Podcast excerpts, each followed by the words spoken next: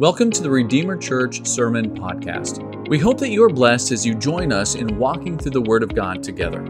To learn more about our ministry in St. Albans, Vermont, please visit RedeemerChurchVT.com. Now, even the first covenant had regulations for worship and an earthly place of holiness. For a tent was prepared. The first section, in which were the lampstand and the table and the bread of the presence. It is called the holy place. Behind the second curtain was a second section called the most holy place, having the golden altar of incense and the ark of the covenant covered on all sides with gold, in which was a golden urn holding the manna and Aaron's staff that budded and the tablets of the covenant.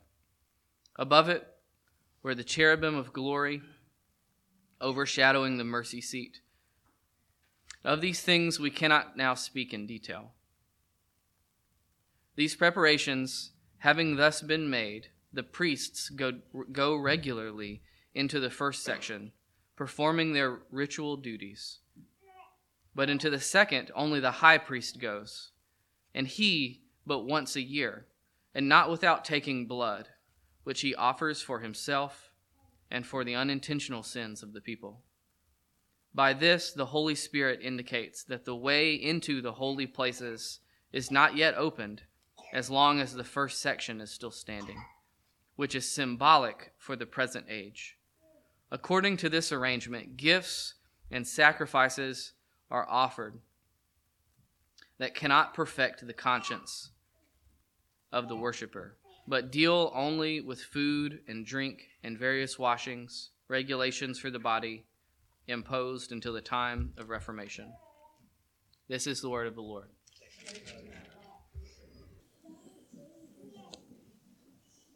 well, uh, good morning, everyone. Uh, I hope that uh, most of you are well, right? Yeah, ish. Uh, as Paul said, I am a little under the weather, so I will uh, I'll keep my sniffles to a minimum as, as best as I possibly can. Uh, I can't make the same promise for the coughs. They kind of like to just sneak attack me. I don't ever really know when a cough is coming. So, so don't worry if I cough. I'll try not to do it right into the microphone and blow out your eardrums. Um, but uh, anyway, I hope you're feeling well. And if not, be in prayer uh, for yourself and for the people who aren't feeling well. now, one thing that you may notice if you have been to a few different churches is that you will find a variety in the type of worship styles right? Is that something that you've experienced before, going to a bunch of different churches, seeing a bunch of different types of ways that, that people actually go about doing a worship service? Some have more uh, contemporary music like our own, while others sing out of a hymnal. Some uh, include more kind of liturgical elements to their worship services, while others don't really add that much to it. Some partake in the Lord's Supper every single week, while others do it monthly or, or quarterly. We're actually bad Baptists because we do it every week. The, the typical Baptist thing to do is do it every quarter, I think. Um, but the point is, worship in the church can take a variety of forms. But if you are in the new covenant in Christ, there are certain elements that, that always remain the same, that, that don't change and the most important of which we are told by Jesus in John 4, verse 24, when he says, God is spirit. And those who worship him must worship in what? Spirit and in truth. Spirit and in truth.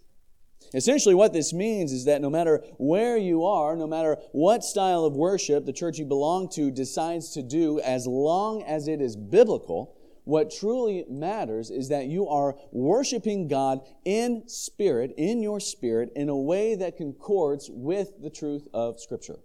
That's, that's what really matters. And this is why coming to church, friends, and this is going to step on some toes because it steps on my own toes.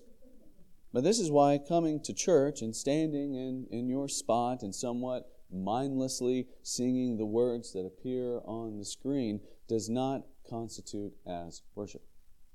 Do you know that? Does not constitute as worship.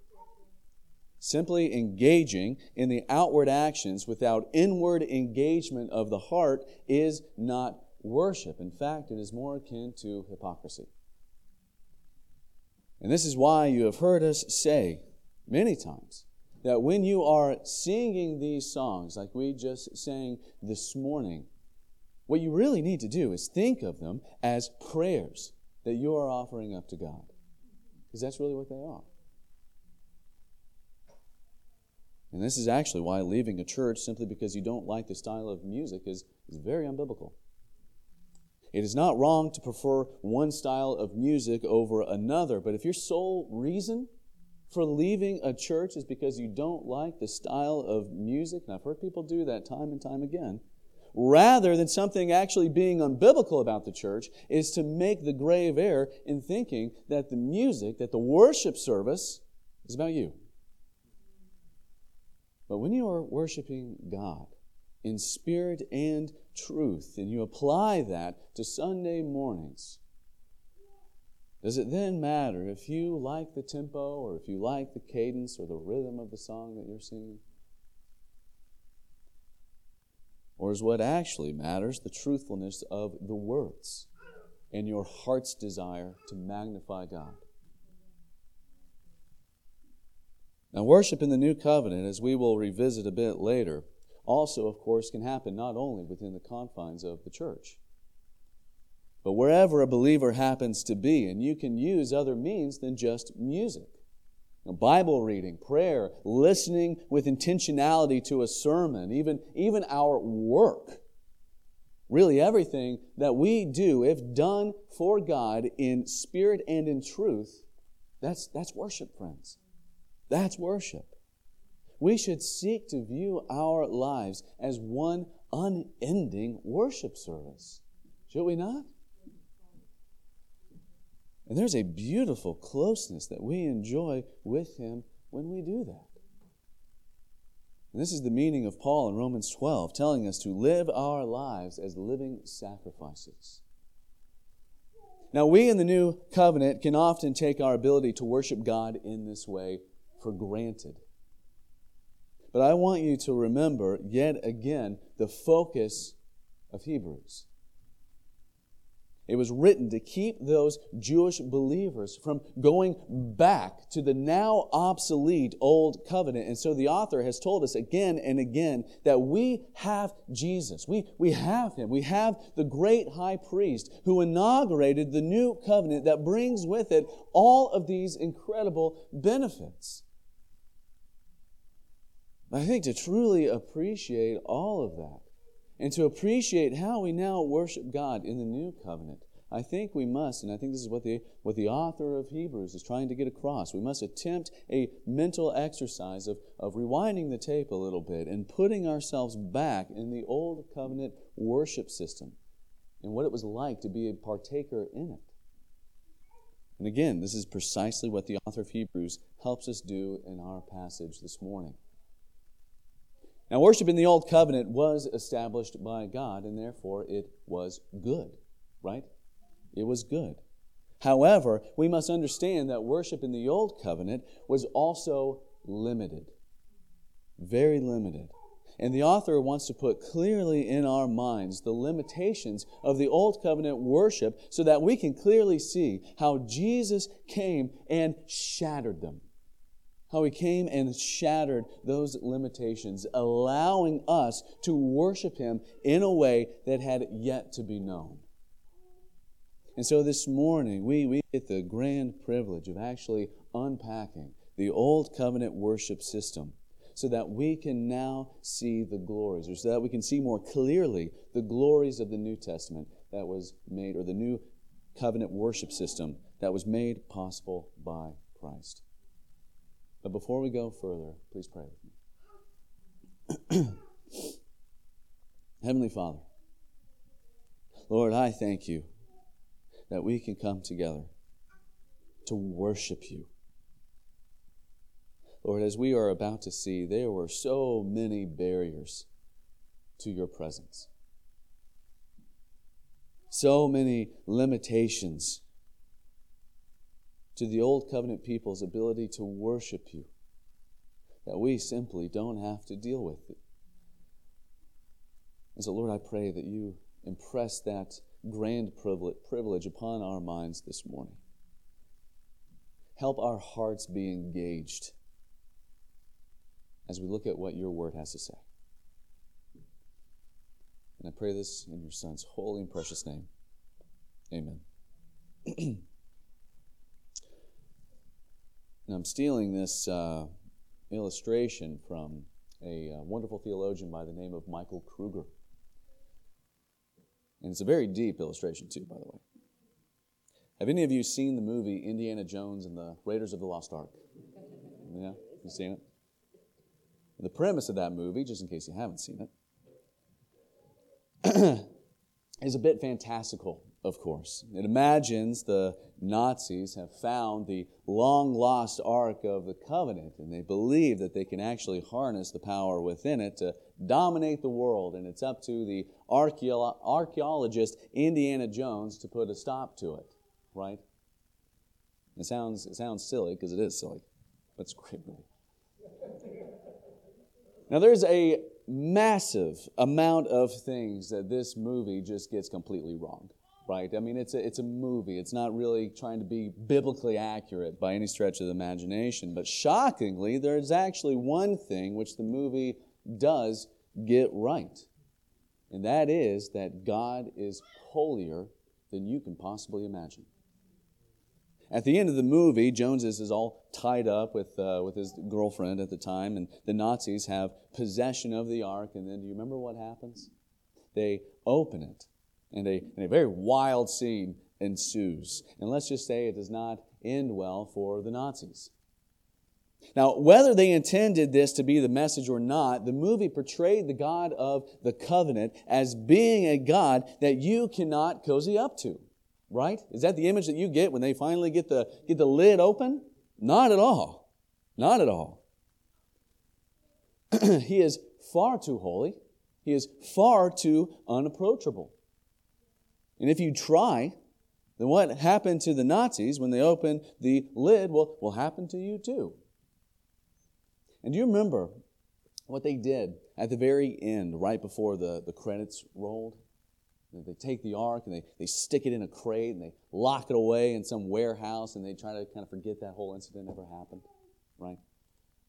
And the sad thing is, is that's actually where the movie just sort of sort of leaves it, right?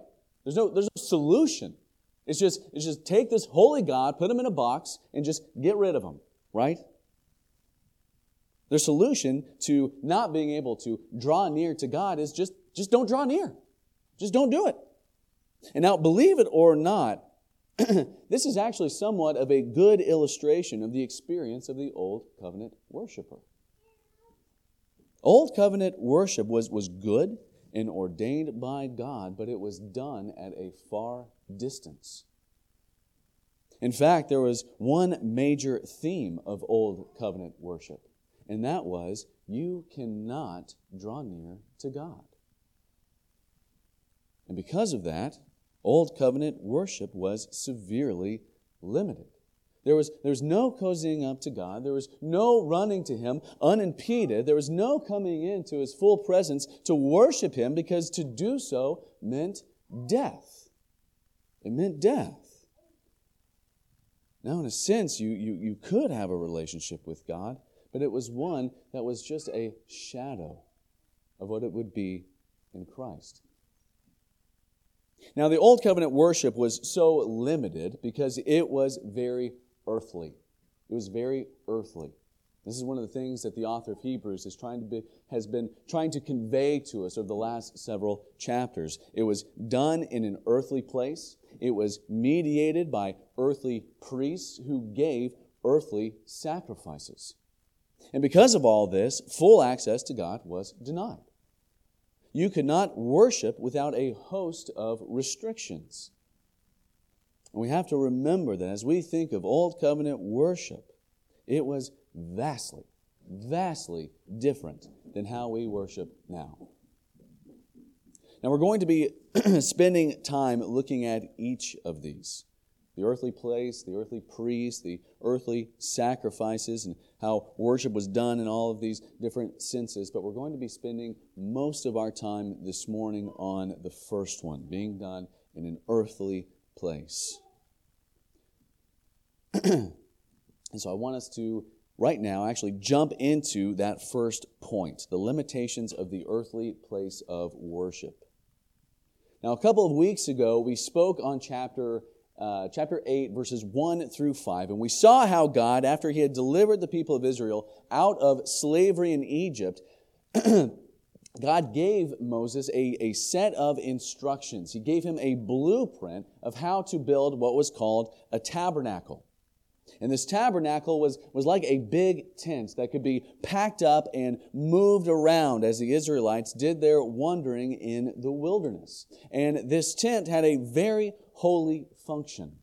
It was to be the dwelling place of God and where worship of Him would take place.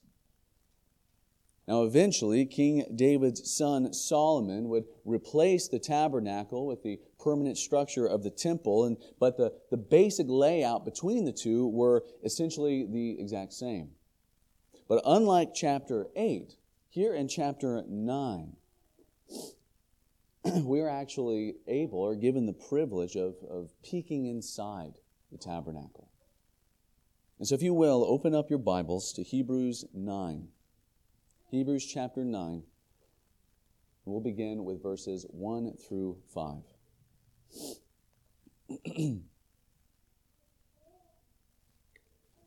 Says, Now even the first covenant had regulations for worship in an earthly place of holiness. For a tent was prepared, the first section, in which were the lampstand and the table and the bread of presence. It is called the holy place.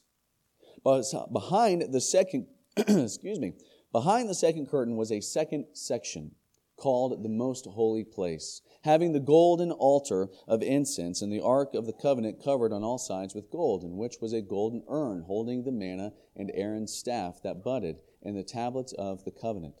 Above it were the cherubim of glory, overshadowing the mercy seat. Of these things we cannot speak now in detail. Now, I want you to quickly take a look at the screens. I think on them we have a, a picture of, uh, of what the tabernacle actually looked like. Right there, there it is. Beautiful. I drew that myself, actually. That's a lie. I did not. but this is an image of the tabernacle, and that, excuse me, that outer wall that you see that goes around the tent, it actually separated the tabernacle with the rest of Israel. And only when one had gone through the, the proper, oh, thank you so much, the, uh, the proper cleansing ritual, rituals could they actually enter into that courtyard that you see right there, where they would bring their sacrifices, which was an essential uh, key part of the Old Covenant worship. But we're actually going to be giving most of our attention to the actual structure itself, that, that big tent in the middle, which is the tabernacle. Now, as you're reading verses 1 through 5 of our passage, one thing that the author makes very clear is that within that tabernacle are two chambers, right? There are two chambers within the tabernacle. The first one of which is called the holy place, which held significant items that we're going to be looking at soon. And the second is called the most holy place, or you may have also heard it called the Holy of Holies, where God's presence resided. Now, the entirety of this structure was meant to convey to the people of Israel that access to the presence of God was simply off limits. It was off limits. The outer courtyard was as, as really as close as the, the typical Israeli was able to get to God. Entry into the tabernacle was strictly forbidden to the average Israelite. To enter into the holy place was only granted to the priest, and then entry into the Holy of Holies, the most holy place, was only given to a singular high priest. Now, anyone who was somewhat reflective during this time would have felt a relationship with God was something like a relationship with a distant relative. You know, the connection was there, it was there, but it was, it was, it was far off. It was real, but just somewhat intangible. There were these barriers in the way. And they couldn't go into the holy place, and they, they certainly couldn't go into the Holy of Holies. And so the general sense was you did not have access to the presence of God. You were greatly limited in your ability to approach Him, and so you had to worship Him at arm's length. And so, even in the very construction of the earthly tabernacle, we are shown the limitations of the Old Covenant worship. But in verses 1 through 5, the author also wants to draw our attention to what lies within the tabernacle. And he begins with what is in the first chamber, the holy place. And in verse 2, we are told there are two things inside. Now, just real quick, if you're actually looking back to the Old Testament at the instructions that God gave Moses in Exodus 25 through 31, you will actually find that there are three things found within the holy place. The first was the lampstand, also called the menorah, which had seven branches, three on each side of the main stem. And the priests were commanded to not allow that lampstand to ever burn out. They had to constantly replenish the supply of oil and to constantly be, be cutting the wicks. Now, the second thing within the first chamber was the table with the bread of presence placed upon it which were 12 loaves that were baked fresh every single week. And when the priest would come in and replace the old loaves with the new, the priest would actually eat the old loaves. and the third and last item within the holy place was the golden altar of incense, which again the priests were also required to keep constantly burning. Now, you know, I'm going to take a sip of this water.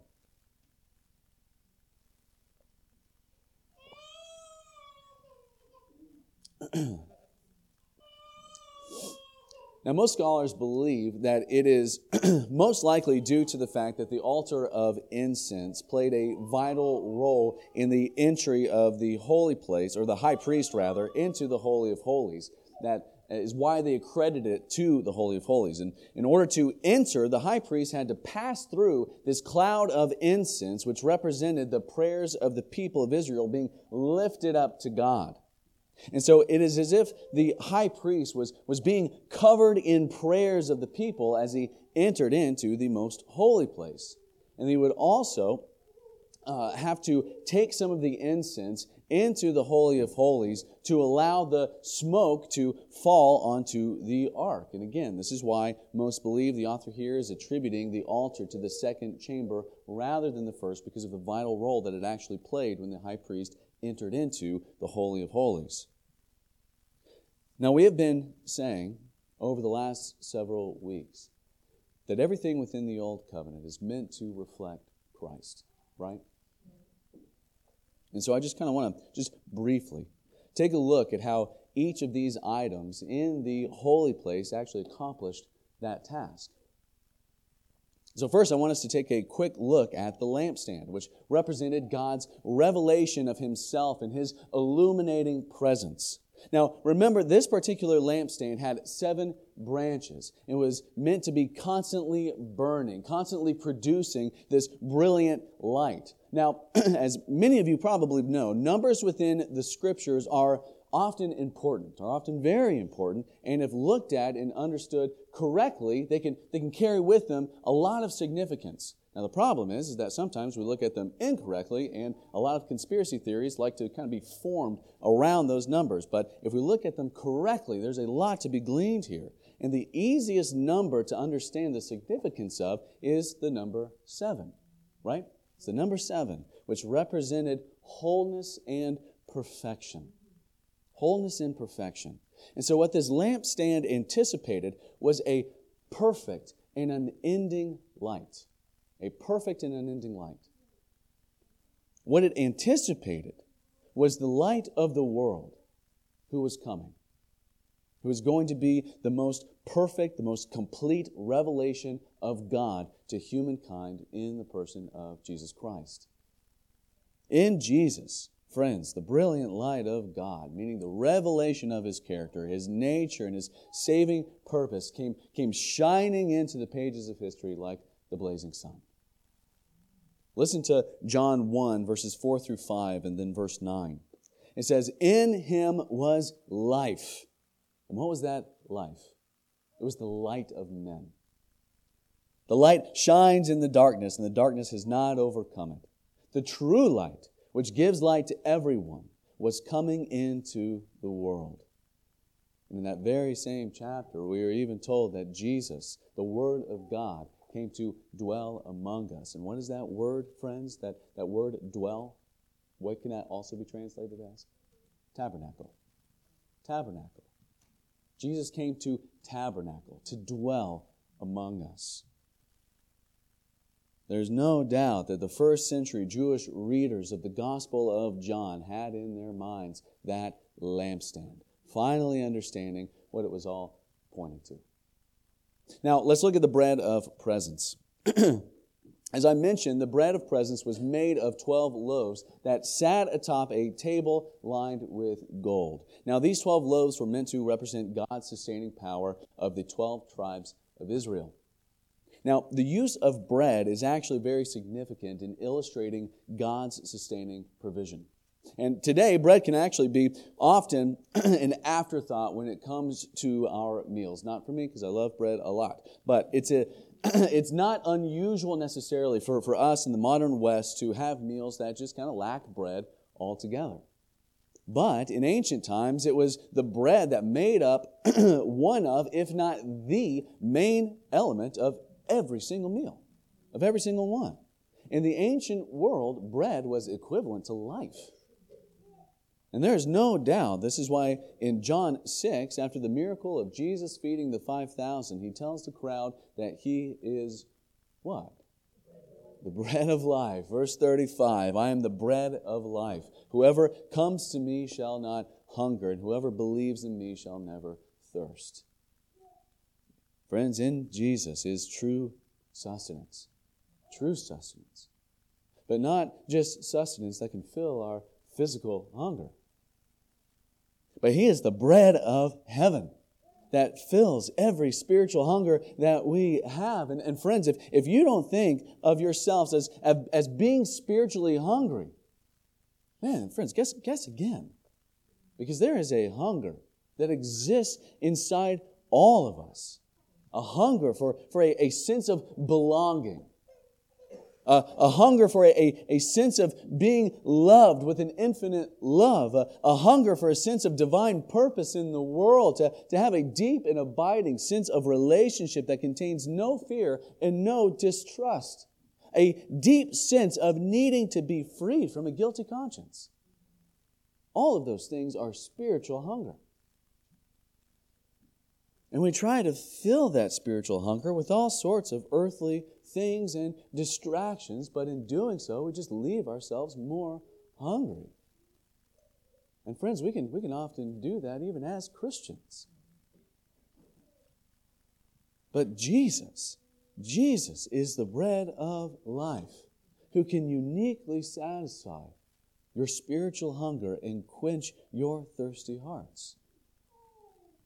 And when you feast on the bread of life through faith in Christ, friends, you find abundant life that is sustained not, not just until the next hard thing happens in your life, but throughout eternity.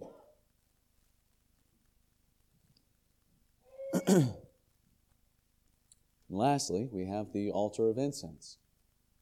That was to represent the unending prayer of God's people. Well, friends, as many commentators point out, and as we have mentioned in several sermons in this series already, the fulfillment of this altar of incense is found in the wonderful reality that believers now, Christians now, not only have brothers and sisters who pray for us, but we have Christ Jesus Himself. We have the second person of the Godhead Himself covering us in never ceasing prayer. Now, I never get over that truth. And so, how amazing is it that even here within the first chamber of the tabernacle, we are given images and symbols of what Christ would do and who he would be. That's amazing. so, that was a look into the first chamber, the holy place. Now, let's look inside the second chamber, the Holy of Holies. If you would, read again with me verses 3 through 5. Excuse me. It says, Behind the curtain was a second section called the Most Holy Place, having the golden altar of incense and the Ark of the Covenant covered on all sides with gold, in which was a golden urn holding the manna, and Aaron's staff that budded, and the tablets of the covenant. Above it were the cherubim of glory overshadowing the mercy seat. And so, as I mentioned before, it was in this second chamber, the most holy place, that God's presence rested, symbolized it by the Ark of the Covenant. Now, before we can even look inside of this last chamber, we must first take notice of the curtain that was placed between the two chambers. And this curtain was massive. It was massive. It was 60 feet high, 30 feet across, and about four inches thick. And the message being sent by this curtain, yet again, was clear. It was clear. Access to God in His presence was blocked. There was a separation between the holy God and the sinful people, even the priests that were working in the holy place. Now, as we said, beyond the curtain in the most holy place, or the Holy of Holies, was the Ark of the Covenant. And within the ark were, were three things. There, were, there was the golden urn that held some leftover manna from their time in the wilderness. There was Aaron's own personal staff that, that budded. And then lastly, there were the tablets of the covenant. And this was kind of a, essentially a small history placed within this ark. It was like as if God was making kind of like a, a memory box of Israel. But the primary essence of the ark was actually not what was inside of it, though those things were very important. But as we spoke of before in previous sermons, it was actually what was on top of it the mercy seat, which again was basically its lid. And built on either side of the mercy seat were two cherubim, these angelic beings with their wings outstretched over the mercy seat, meeting in the middle. And the mercy seat is important because it represented the very throne of God. And it is there where the manifestation of God's presence in Israel was located. It was on the mercy seat.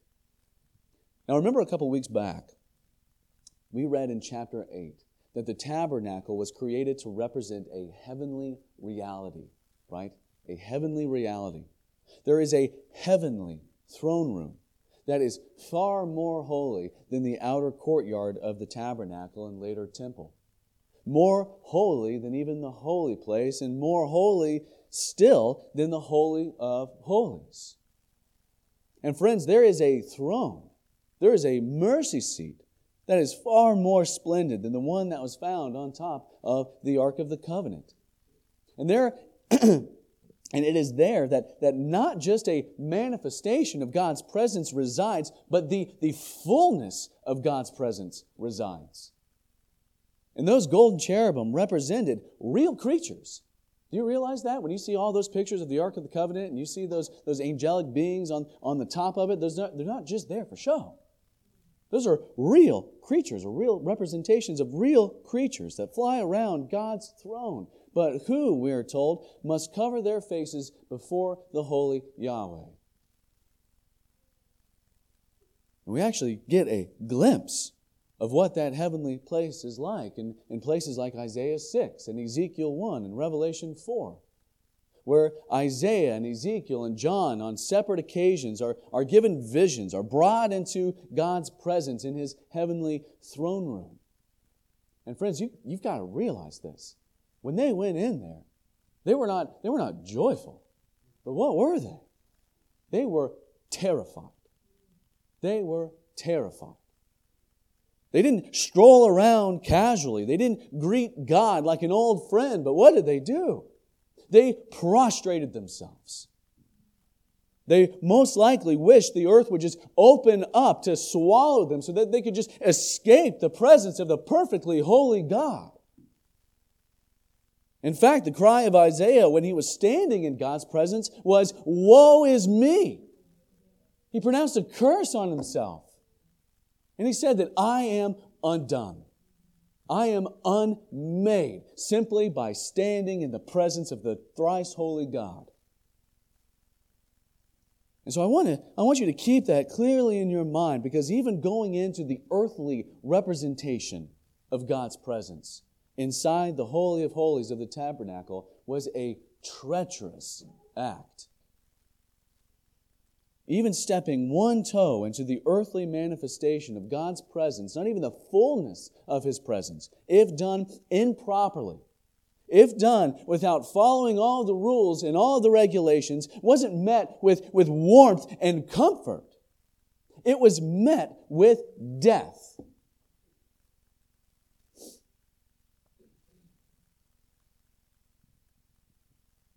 Now, real quickly, another limitation brought on by the earthly place of worship is the fact that to worship correctly and fully in the Old Covenant meant that you must go to the tabernacle. That you must, of course, later go to the temple to offer sacrifices for your sins. And this is why Jews from all over would one day a year, the Day of Atonement, would make their pilgrimage to the temple in Jerusalem. So complete worship was tied to a geographical location. And so, friends, I, I, I, hope you see at this point all of the limitations of the old covenant worship that are being illustrated by this earthly location, by the tabernacle and by the temple. And do you see it? Because even if you made it to Jerusalem, friends, you would be hit with restriction after restriction in your worship there. In order to even approach the Temple Mount where the temple was built, you are required to have a certain level of ceremonial cleanliness. To enter into the court of the Gentiles, another level of cleanliness was required.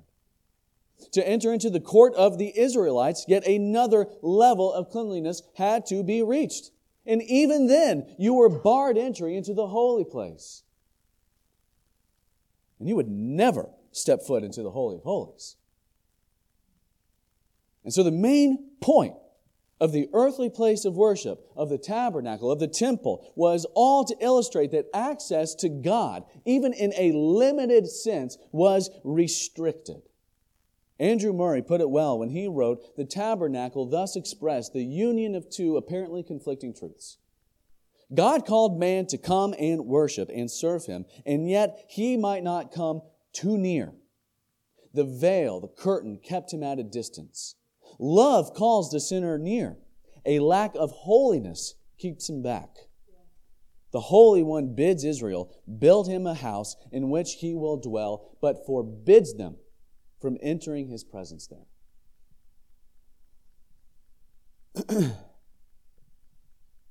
Now, the last two, earthly limitations of the Old Covenant worship system, really go hand in hand. And we're going to sort of fly through these, so, so hang on. They're going to be covered a little bit more next week, I'm sure. But they go hand in hand because as the Jewish people were met with barrier after barrier, after they were faced with restriction after restriction that kept them from coming into God's presence, it really makes you wonder if they ever became frustrated. Right? If they, if they ever became frustrated with the ineffectiveness of the old covenant earthly priesthood and the earthly sacrifices they offered. Did you ever think about that? Do you think they ever, ever in their minds thought that there's got to be something more? There's got to be something better than what we are experiencing right now. I mean, yes, they did the important tasks, and, and yes, the earthly sacrifice were, were able to give them temporary forgiveness of sin, but, but even after all of that, even after they did all of that, they could still not get the people behind that veil, behind that curtain. And this is really the point the author is making in the next several verses. Take a look at verse 6. These preparations, having thus been made, the priests go regularly into the first section performing their ritual duties. And this is speaking of the ordinary priests whose job it was to tend day in and day out to the various tasks in the holy place such as keeping the lampstand burning and all of that. Now take a look at verse 7. It says, But into the second, meaning the Holy of Holies, only the high priest goes, and he but once a year, and not without taking blood, which he offers for himself and for the unintentional sins of the people. Now, what I want you to really see here is that even now, even now, you have God's number one guy, right? His number one guy. You have the high priest, and God is essentially saying to him, I want to have a relationship with you. I want to have a relationship with you and through you with the rest of Israel, with the rest of my people. But I'm going to even restrict that. I'm going to restrict that too. And I'm only going to allow you into my presence, which isn't even my full presence, only once a year. Only once a year. And now, even, even when the high priest does go in on that one day of the year, on the Day of Atonement, he must do so very carefully. His role was to bring in the blood offering to sprinkle on the mercy seat for the forgiveness of the sins of the people. But as we mentioned the other week, and as, as it's mentioned here again, he also had to offer a sacrifice for his own sins. There were also other washings and, and special instructions the high priest had to follow on the Day of Atonement before he was allowed to enter the Holy of Holies. And so, as we said a moment ago, one wrong move, one toe out of line, one rule not followed by the high priest meant his end. Right? It meant his end. And this is why we're, we're, we're told by tradition, it's not confirmed in Scripture or anything like that, but we're told that the high priest would often tie a rope around his ankle because it was that dangerous, because he might just drop dead. So they just had to yank him out.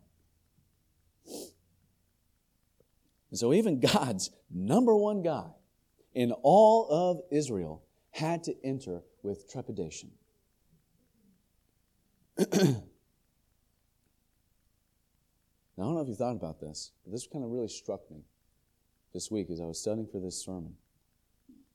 But even after he completed all of those rituals, after he offered the sacrifice for the people and for himself, friends, was he allowed to stay in the Holy of Holies?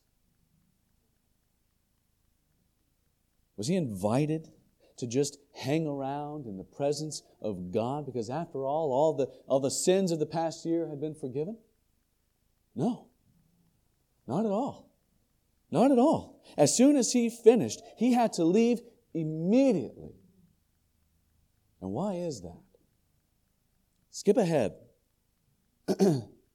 Skipping ahead a verse. We read in verse 9. It says, according to this arrangement, meaning the old covenant sacrificial system, gifts and sacrifices are offered that cannot, cannot perfect the conscience of the worshiper. Verse 10 continues and says, But deal only with food and drink and various washings, regulations for the body imposed until the time of Reformation, until the time of the new covenant. What verse 10 is saying is that the earthly sacrifices given by the earthly high priest could only achieve forgiveness for the breaking of the various laws given in the old covenant. If you missed a washing or broke the dietary laws or broke from the Ten Commandments in a variety of ways, broke the various laws that had to do with the body, those things could be forgiven through the sacrifice of the goat offered by the high priest on the Day of Atonement, all of which were in effect until the day of the New Covenant that was ratified by Christ. But the limitation was that the sacrifice of the goat could not cleanse the conscience of the one who has come to worship God.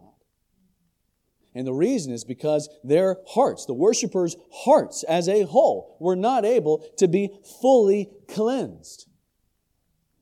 Could not be fully washed clean of the stain of sin by the blood of an earthly sacrifice. It just wasn't good enough. The Israelites could sacrifice animals day after day, and friends, they did, without having their consciences truly cleansed, without having peace about drawing near to God in His holiness. Until that happened, there could never be the fellowship between God and His people that the Lord actually desired.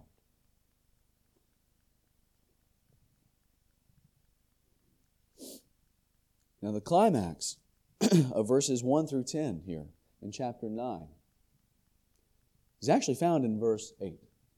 In verse 8, where we are told the Holy Spirit is teaching a lesson through the entirety of the Old Covenant worship system. Take a look at it. It says, By this, meaning all we have spoken of so far the tabernacle, the priest, the sacrifices. By this, the Holy Spirit indicates that the way into the holy places is not yet opened, as long as the first section is still standing. And let's add this first sentence of verse 9 as well, which says, is symbolic for this present age. Many biblical scholars agree that the better translation of this is, which is symbolic for the age then present the age of the Old Covenant. And so this means that even in the age of the Old Covenant, the Holy Spirit was at work. Isn't that amazing? When we think of the Holy Spirit, we often only think of His work in the New Covenant. We often only think of His work at Pentecost or in our hearts now. But even in the age of the Old Covenant, the Holy Spirit was at work. He was using the Old Covenant worship system with its earthly tabernacle, its earthly temple, priests, and, and sacrifices to teach the lesson that we have been speaking of throughout this sermon that God, or access to God, in His full unfettered presence had not yet, not yet been opened you cannot get there. You cannot worship there. As long as the old covenant and all of its trappings still stood, barriers would still exist between God and his people.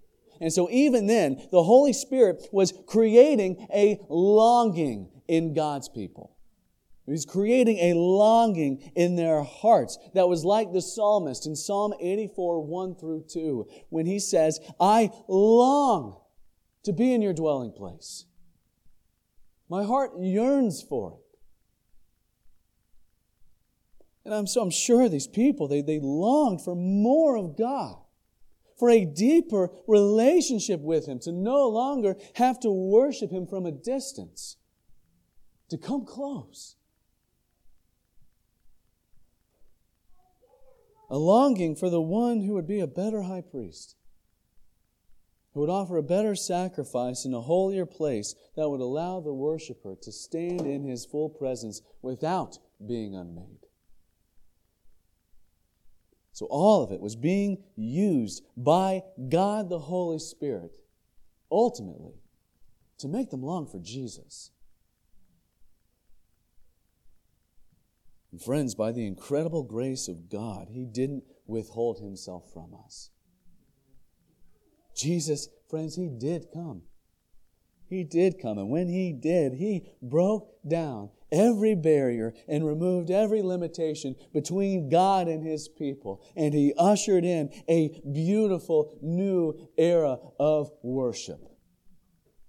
How wonderful is that? And so, friends, do you, do you know when the massive, or when the, when the moment was that, that signaled the, the massive monumental shift in worship? Do you know when that was? And you can, you can make the argument that it was at the very moment of the incarnation, when, when Christ came into the world. Maybe you could even say that it was during Jesus' three year ministry. You can make an argument for that, but I believe that the true moment that changed it all was when he hung on the cross. And his blood was pouring out of countless wounds. And he breathed his last. Because at that moment, friends, so many things happened all at once in the, in the blink of an eye. The new covenant made in the blood of Christ was established, and the old began to pass away. The wrath of God that was being poured out onto Jesus for the sake of the sins of all those who had placed their faith in him was finally satisfied. The perfect blood of the sacrifice given by the high priest in his own body was accepted, granting full forgiveness of all sins, all of them, and the complete washing and perfecting of the consciences of all who would be his people. All that happened within the blink of an eye. But do you know what else happened, brothers and sisters? What I am about to read carries so much more significance after spending time in what we just did today. If you have your Bibles, open them up to Matthew chapter 27. Matthew chapter 27. It's worth the time to flip there.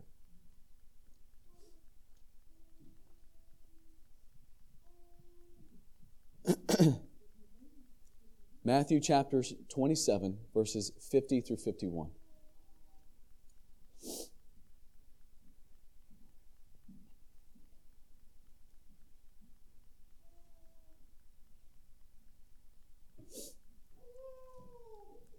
And Jesus cried out again with a loud voice and yielded up his spirit. He died on the cross. And behold, and behold, the curtain of the temple was torn in two from top to bottom. How amazing. I'm sorry? Four inches. Four inches thick. Friends, after everything that we saw this morning, do you understand the absolute beauty of that just one verse? Do you feel it in your hearts? I hope that you do. Christ in his sacrificial death on the cross, in his giving of himself for the sake of his beloved, for, for you and me, he completely and utterly tore down the barriers which said you could not come near. He took away the limitations that held us back from worshiping freely in his presence. And now we can. We can run into His holy presence like children running to their loving Father, knowing, knowing that He will not strike us down, but that He will eagerly receive us. And all this can really be summed up by two verses contrasted side by side.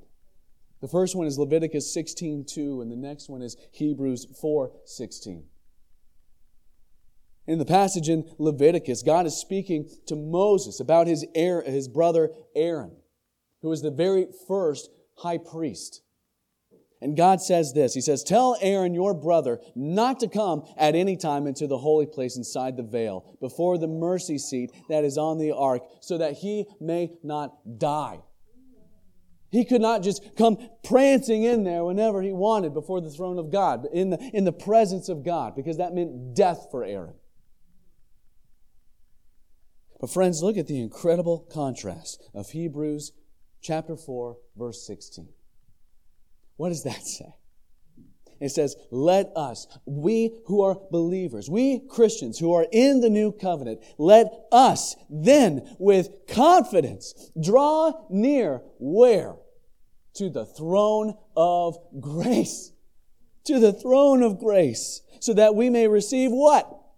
Mercy and find grace to help in time of need. Wow. Wow. We who are in Christ, who are in the new covenant made in His blood, are told that we can freely, whenever, wherever, draw near to the very throne of God. And not, not with trepidation, not, not with a fear in our hearts, but with confidence with boldness and with comfort. Because all the sin that held you back was completely dealt with in Christ. And so we now live in the time that Jesus prophesied in John 4 21, where his people will not worship Jesus on the mountain or, or in Jerusalem in the temple but we worship him in spirit and in truth because he not only resides in heaven, but as 1 Corinthians 6:19 says, he is in our very hearts. How incredible is that? The veil was torn in the earthly temple, and we have now become true temples of the Holy Spirit. The presence of God now resides in each of you, believer. And so, friends, let us not take all of this for granted. The message of the Old Covenant worship system was that you can't draw near. But the message of the New Covenant, the message of, of Christ Jesus, is come near to me and nearer still. John Wesley, in his hymn, Arise, My Soul, Arise, says it beautifully, and I think we have it on the screen. It says, My God is reconciled. His pardoning voice I hear. He owns me for his child. I can no longer fear. With confidence, I now draw nigh. With confidence, I now draw nigh, and Father, Abba, Father, cry. Please pray. Lord, I am just overwhelmed. Lord, my wickedness, my sinful heart, made it to where I rightfully could not come into your presence. You are far too holy, far too perfect. But God, you didn't leave it there. You didn't leave me where I was. But Father, you sent your Son to die for me so that I could finally draw near. So that my sins may be pardoned, that my conscience can be wiped clean, because all of my guilt is no longer on my shoulders, but it was on the shoulders of your Son. Those sins, Lord, were nailed to the cross, and you remember them no more. And we all, God, who have been washed clean by your blood, can now stand in your presence with joy and confidence, knowing that we can worship you with no barriers between us. And we get to do so for eternity. So, Lord, we thank you. Help us. Lord, help us to not take all of this for granted. I pray this in your Son's holy and precious name. Amen.